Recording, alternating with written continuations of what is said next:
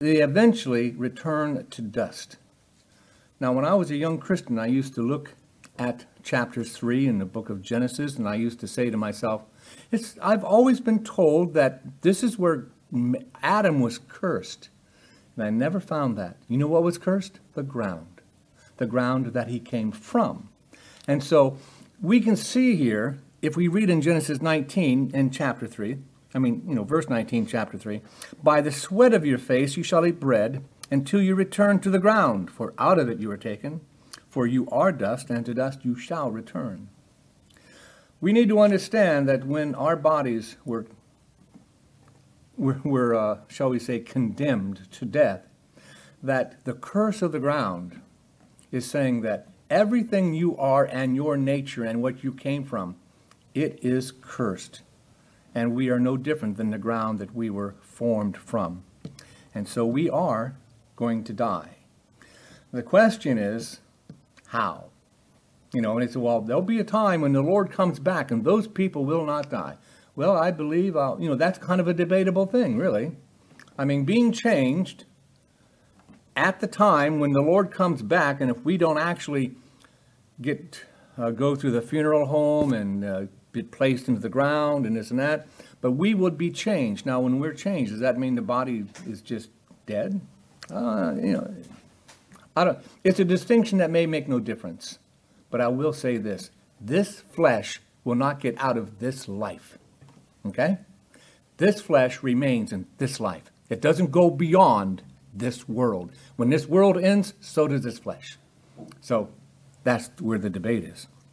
So the body is destined to be gone. What we have here is going to be in the past one day. We may think about it. Maybe we even may resemble it with our new bodies. I don't know the answer to that. Next question What happens to our souls? What happens to our souls? Now, the, the answer given in this paragraph sounds a little bit like this Our souls do not die. Now, that in itself uses the word die and death in a way that it really means exist. Because when God said, You shall surely die, he did not say you will no longer exist. It says that you will be separated from his living presence. Now, there is a use of this word that's common today. And someone may say, and I said it before, um, you I hate, you are, I am dead to you, you are dead to me. Well, that opinion may put a separation between the two, but the death that exists between a holy God and a sinner is truly a barrier that cannot be breached. It is a separation that makes this soul dead to God, and there is no way that this soul can get past that barrier. There's no way. The barrier is placed there by the omnipotence of God's holiness. And, and I say that carefully. God is omnipotent and he is holy. His holiness is omnipotent. And therefore, the sinner has no hope of being in the presence of God. And so, the soul that does not die means that it will exist. It will exist apart from God if they are unsaved, if they do not have the atoning uh, work of Christ applied to them. In other words, if Christ did not provide righteousness to them in uh, being imputed to them, and Christ did not die for the sins that were imputed to him on the cross, then that soul will forever be separated, but will always be in existence. So, neither do they sleep. Now, this may be foreign to some of you. I know that there are some people, uh, I, have met some people up north when I was living in Ohio. There some Mennonites, some Amish, they believe that the soul sleeps and that they use the terminology that the Lord used, perhaps when he was talking about Lazarus, well, he is not dead, he sleeps, or the terminology used by Job, you know, when he will sleep in the ground, but one day he will stand with his Creator. This is metaphoric language. This is poetic language. It just is another way of saying to us that we that sleep in the Lord, In other words, those who have died physically already, their souls are in the presence of God, but we can, as we relate to each other, we can say that they sleep in the Lord. Why would we say that? Because one day they're going to wake up, which means their bodies are going to be resurrected, and then they, their souls will be, re, will be re, I can't speak.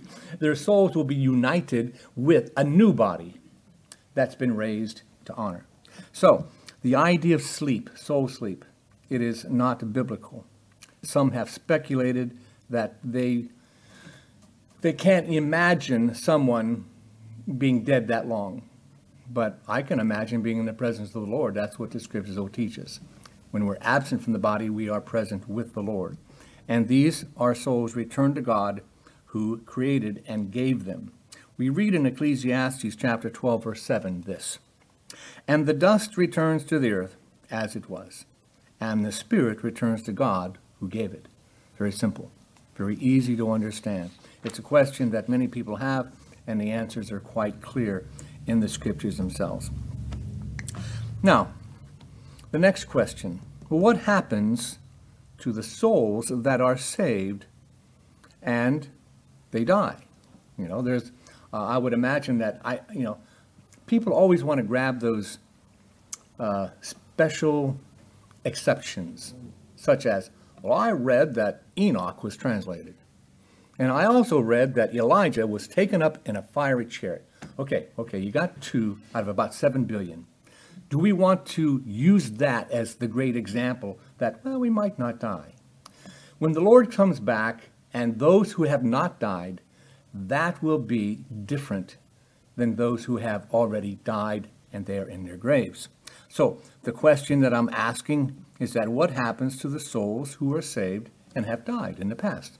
all the ones we read about in the scriptures, all your former family members, all the ones that you know. And if the Lord doesn't come back within 50 years, all the ones that you do know right now. Well, the scriptures teach this the souls of the saved are received into paradise. Now, there's a lot of speculation about paradise. People have written epic poems about it.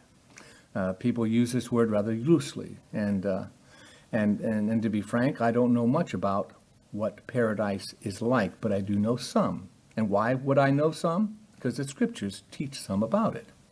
In Luke 43, uh, 23 and 43, we read this where Christ is being crucified, and he says to one of the criminals that were being crucified with him, and he said unto him, Truly, I say to you, today you will be with me in paradise. Now, let's make this clear. This man, I believe, was a saved man, or else the Lord wouldn't have said, You will be with me. And so I want to make sure you understand, and that people who listen to this online understand, that those who are saved are the ones who have repented and have faith in Christ. You must have a repentance and a severance from your sin, and you must trust Christ to atone for your sin and to lean on Him and to rest in his work. Then you are being, this is what the paragraph that we read about our confession of faith describes it as being then made perfect in holiness.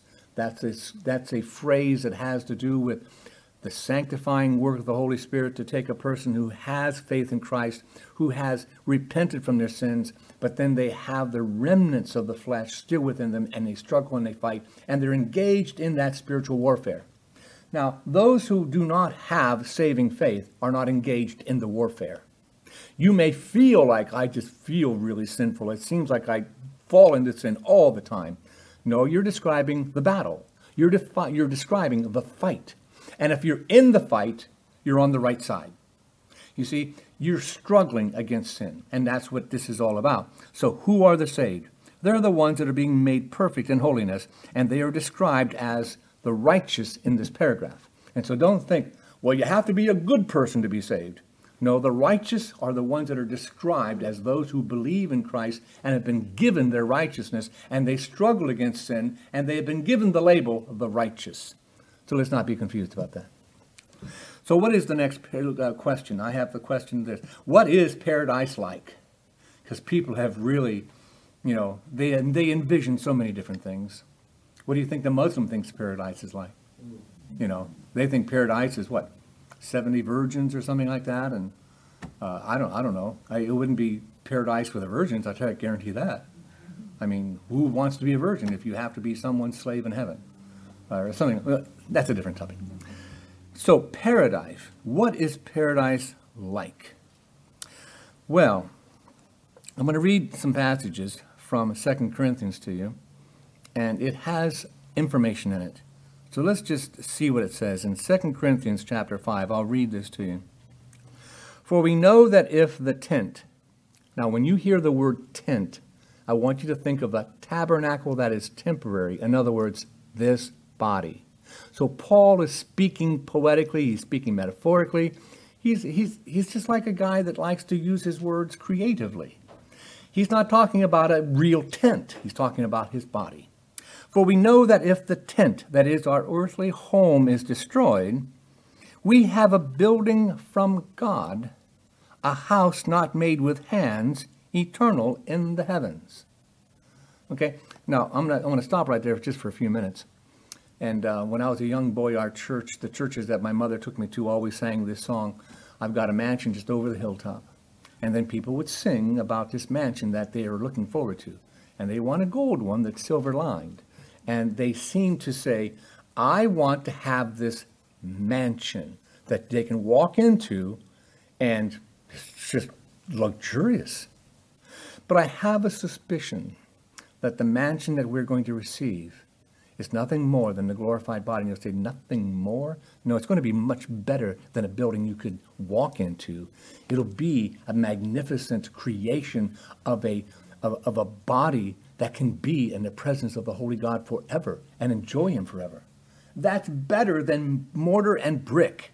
It's better than metal. It's better than anything that we would make because God knows better. For, and this, let's go on to the next verse. For in this tent we groan, longing to put on our heavenly dwelling.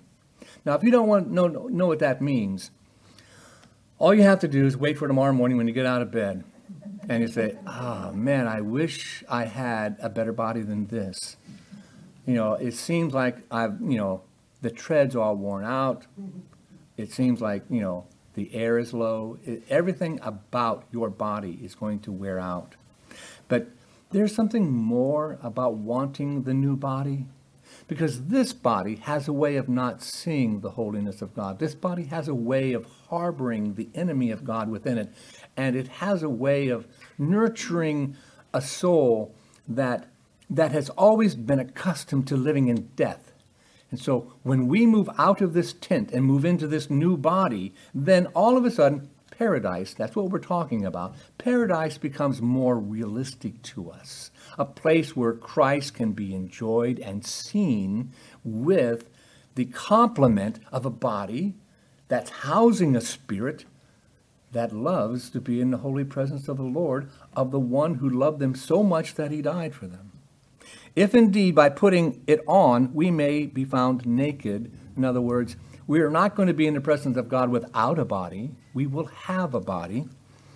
For while we are still in this tent, we groan, being burdened. See, I described that burden. Not that we would be unclothed, but that we would be further clothed, clothed, so that what is mortal may be swallowed up by life. We need a better clothing to be swallowed up with a body that is made in an honoring way to be in the presence of God. He who has prepared for us this very thing is God, who has given us the Spirit as a guarantee. Now, that's why we read in places like uh, being sealed by the Holy Spirit, which is, which is an earnest of the, of the great gift. In other words, it is the down payment, we would say sometimes, but an earnest is something that God says, This is my promise. Here is a little bit of it to let you know what it's going to be like when the fullness of my presence will be with you when you have your new body. And so having the Holy Spirit dwell within this body is just a taste of the for of, of the glory divine. Okay, a foretaste of that which is coming. So we are always of good courage. It encourages us. We know that while we are at home in the body, that we are away from the Lord. That's why Paul many times says, you know, I long to be with the Lord, but it's probably better for you that I'm here with you. But he longs to be in the presence of God, for we walk by faith and not by sight. Yes, we are of good courage, and we would rather be away from the body to be at home with the Lord. So, whether we are at home or away, we make it our main aim to please Him. And so, what we're looking at is say, well, how does this have to do with paradise? Being in the presence of Christ is going to be paradise. You say, well, I want something more than that. Well, then you're asking the wrong person because I don't know. Because the scriptures are silent on many things, but they do give us very good clues. So, let's continue on with another question. What will it be like when we are resurrected from the dead? Now, let me read a passage of scripture to you, and um, I'm going to let you hear the answer. In Philippians 1, verse 23, we read this I am hard pressed between the two. My desires to depart and be with Christ, for that is far better. Now, here comes the answer.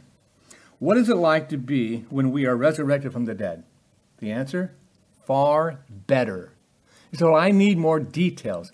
I'm telling you, it's just better. I may not know all the answers that you may have envisioned in your head, but I know this Christ has promised, and these things are coming our way.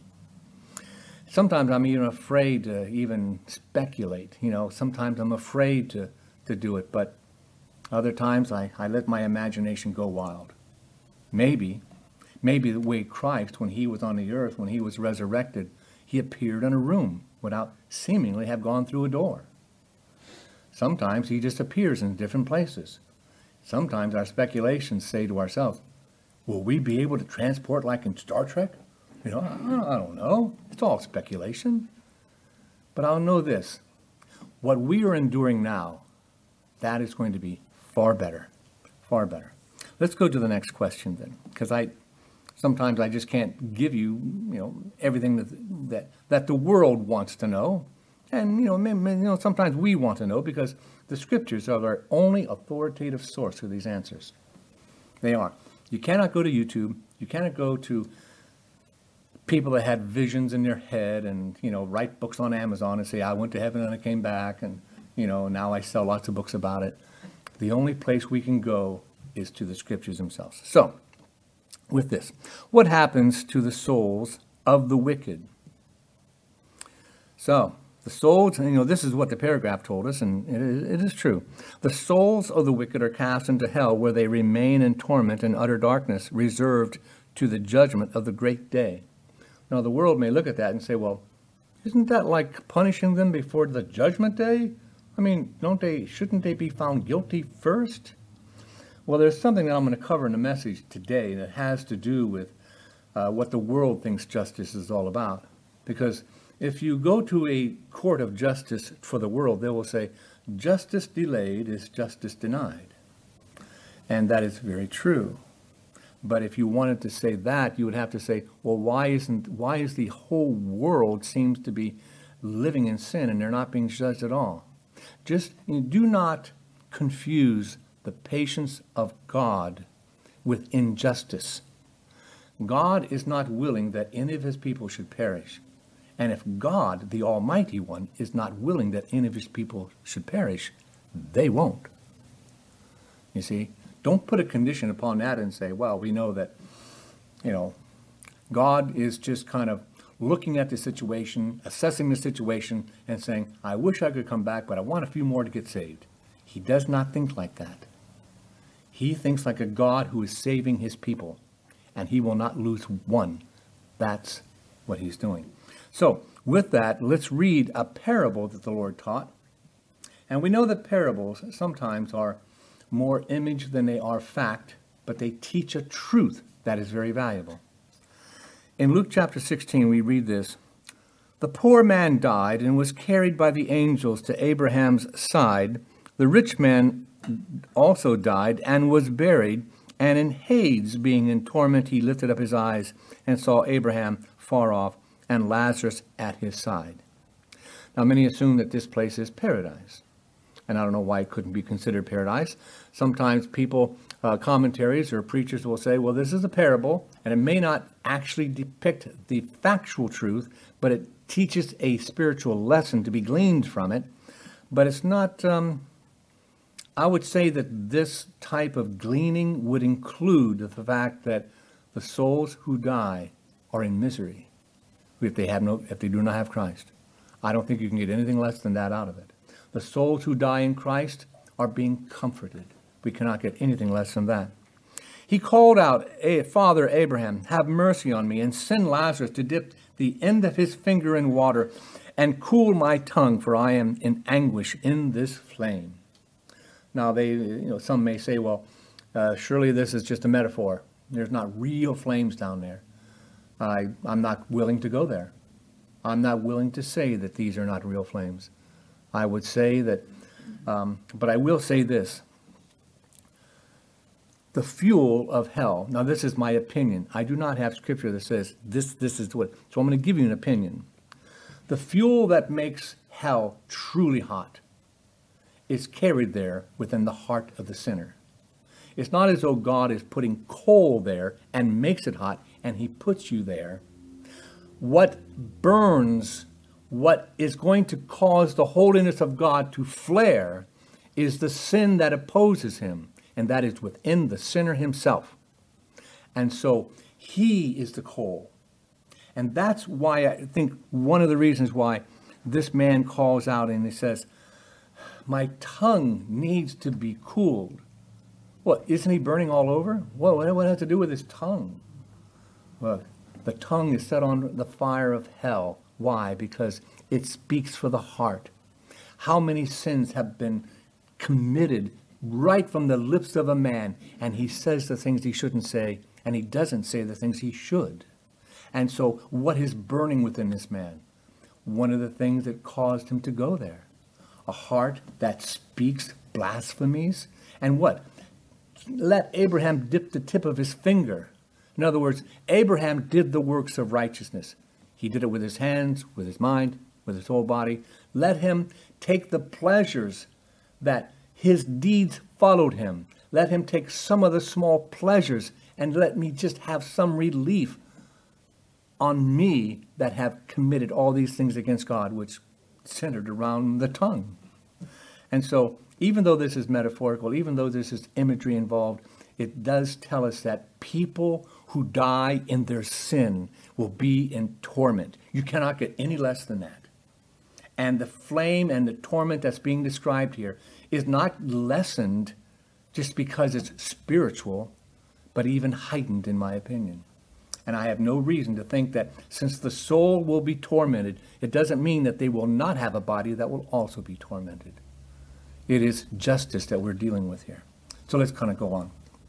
So, that first paragraph, I kind of pulled questions out of it to address what is being stated in that paragraph, and it ends with a very interesting statement. It says, Besides these two places, and what places are there? Paradise and hell, because right now, we do not have a new heaven and new earth. It is yet to come. Christ will come with that. But now, before the judgment, we have paradise and hell. For souls separated from their bodies, the scripture acknowledges none. Now, why would it say something like that? Because there are people who take the name of Christ, claim to be Christians, and say there are other places other than hell and paradise. There is this anteroom to hell, which we call purgatory, a place where people go to. And wh- why? Why would anyone invent such a place as purgatory? Well, I can only speculate, but here's some of my speculations why purgatory is made up by some people. And um, when I say some people, I mean by institutions, by groups of Christians, and in particular, the only ones that I can think of are the Roman Catholics. Maybe the, the Greek Orthodox preach it too, I don't know. But when it comes to the idea that the church has the authority and the power to forgive sins or to write indulgences or to have any type of power over what a soul will have to endure because on this earth they can decree and have a pope declare that a person can have less years in a place where their sins are somehow purged because they went there and somehow the blood of Christ did not purge them all because they didn't quite get to a confessional before they died, and then those sins are purged uh, and maybe lessened by what the church can do for them. That is all made up by tradition. It is, in my opinion, and I'll be crass, silly. It should not be entertained by the Christian. It should not be even considered. And there are many people who are serious Christians, who, I mean, they, they, they are serious about their souls, that believe it very much. But the scriptures do not address any other place other than Hades, hell, and paradise. So let's go on to the next, next question here, the next paragraph. What happens to our bodies on the last day, the day of judgment? Well, now that's a question that's addressing this. You haven't died yet, but the Lord comes back. Okay? That's the, that's the scenario we're dealing with.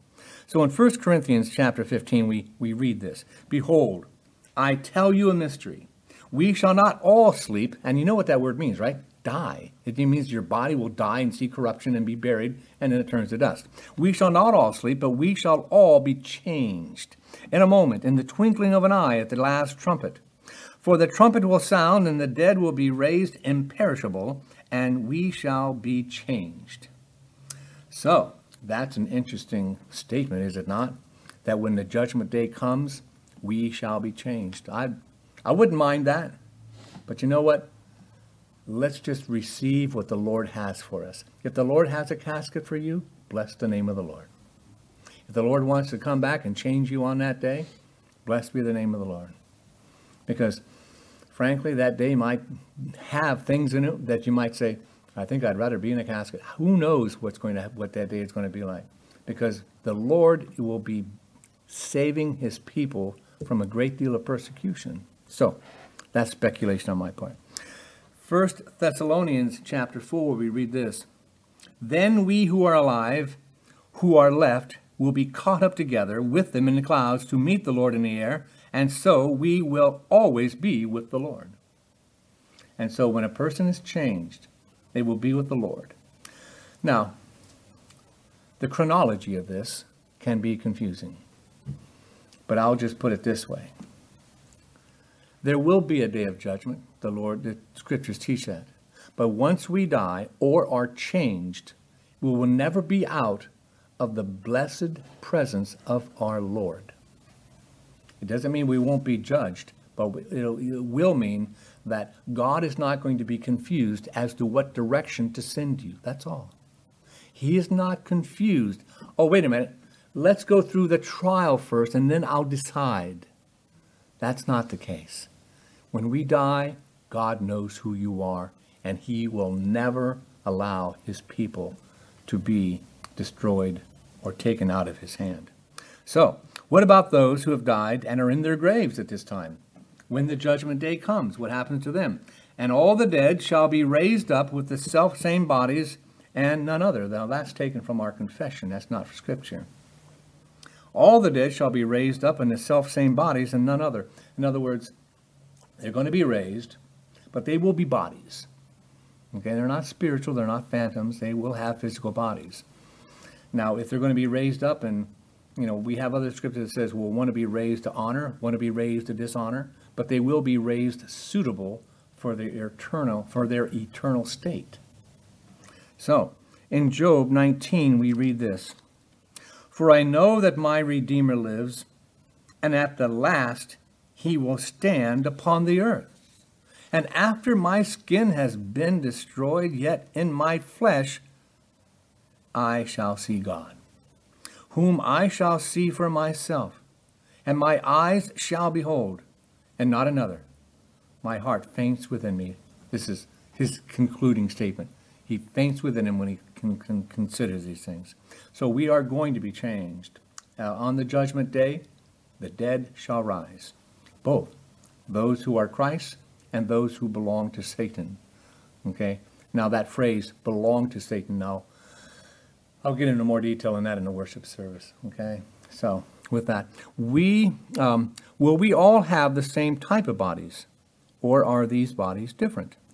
Now, the paragraph that we read says this Our resurrected bodies will have different qualities or characteristics, uh, which shall be united again to their souls forever. And we read the uh, scripture supporting this in 1 Corinthians chapter 15.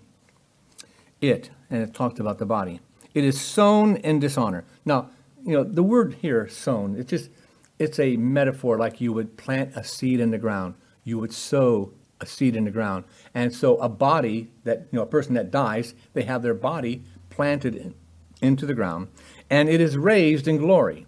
Just like a plant would come back to life, that's the image, that's the metaphor. The metaphor is that the person who is buried is going to come back up.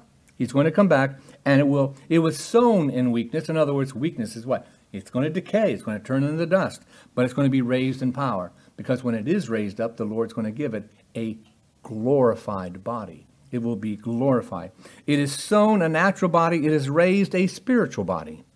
If there is a natural body, there is also a spiritual body. That's just Paul reasoning with you. Okay? Trust, he says, Paul says, trust me on this. If you had a physical body, you're going to have a spiritual body, a body that will house the spirit that will be in the presence of God. All right, let's go on with another question. What about the bodies of both the unsaved and the saved? We read this The bodies of the unjust shall, by the power of Christ, be raised to dishonor, the bodies of the just by his Spirit unto honor, and be made conformable to his own glorious body. So, in Acts chapter 24, we have the words of Paul, and he is talking to a group of people. Um, and so he's kind of making a, um, a response to how they're challenging him. But he'll say, This is, and you'll see the information I'm trying to glean out of this. But this I confess to you, that according to the way, now, in the ESV, it has the word way with a capital W, and the way is a, um, is a method of describing the Christian life. And so he was walking in the way. He was walking in a Christian life. And so, according to the way, which they call a sect, in other words, he's defending Christianity, and he's saying the Jews may call us a sect, but he says this I worship the God of our fathers, believing everything laid down by the law and uh, written in the prophets, having a hope in God, which these men themselves accept, that there will be a resurrection, both of the just and the unjust. See, there's a sect of Jews that were Sadducees that said there is no resurrection. There's a sect of Jews called Pharisees that said, yes, there will be a resurrection. And Paul often entered these debates. But he is affirming to us that there will be a resurrection. It's not as though the unjust are obliterated. And there are some people that preach that. There are some people that say, if they're not going to heaven, they just cease to exist. No, they do not. They do not just cease to exist. They will be resurrected from the dead, and they will receive judgment, and there will be everlasting hell for those who reject Christ. It needs to be stated, it needs to be said, it needs to be understood. In John chapter 5, we read this Do not marvel at this, for an hour is coming when all who are in the tombs will hear his voice and come out, those who have done good to the resurrection of life, and those who have done evil to the resurrection of judgment. You cannot deny this. You cannot just make up what you want to make up and say, oh, no, no, uh, people are just going to cease to exist. This is becoming more popular these days. This type of teaching is floating to the top in many very large mega churches. It's a, it's a sad thing. And in Philippians, we read this But our citizenship in heaven, and from it we await a Savior, the Lord Jesus Christ, who will transform our lowly body to be like his glorious body by the power that enables him even to subject all things to himself. The scriptures are clear. Paul was very clear when he said, We are going to be changed. We're going to have brand new bodies. Now, I'm going to, um, I don't have enough time to do what I wanted to do with chapter 32, but I would like to read it to you if you don't mind. This is something that, that has to do with the very last judgment. So let me just read this and then we'll just be dismissed for our study hour. In chapter 32, concerning the last judgment, our confession is very brief. In other words, there are three paragraphs. There are people that get really into the details about the last judgment. They have, you know, divisions, they have different judgments, they have all different kind of things. But if you want to be true to the scriptures, you have to say what the scriptures say and refrain from so much speculation. And so I am very happy with the way our confession expresses this. So let's read this. God hath appointed a day wherein he will judge the world in righteousness by Jesus Christ, to whom all power and judgment is given of the Father, in which day not only the apostate angels shall be judged, but likewise all persons that have lived upon the earth shall appear before him and the tribunal of Christ, to give an account of their thoughts, words, and deeds, and to receive according to what they have done in the body, whether good or evil.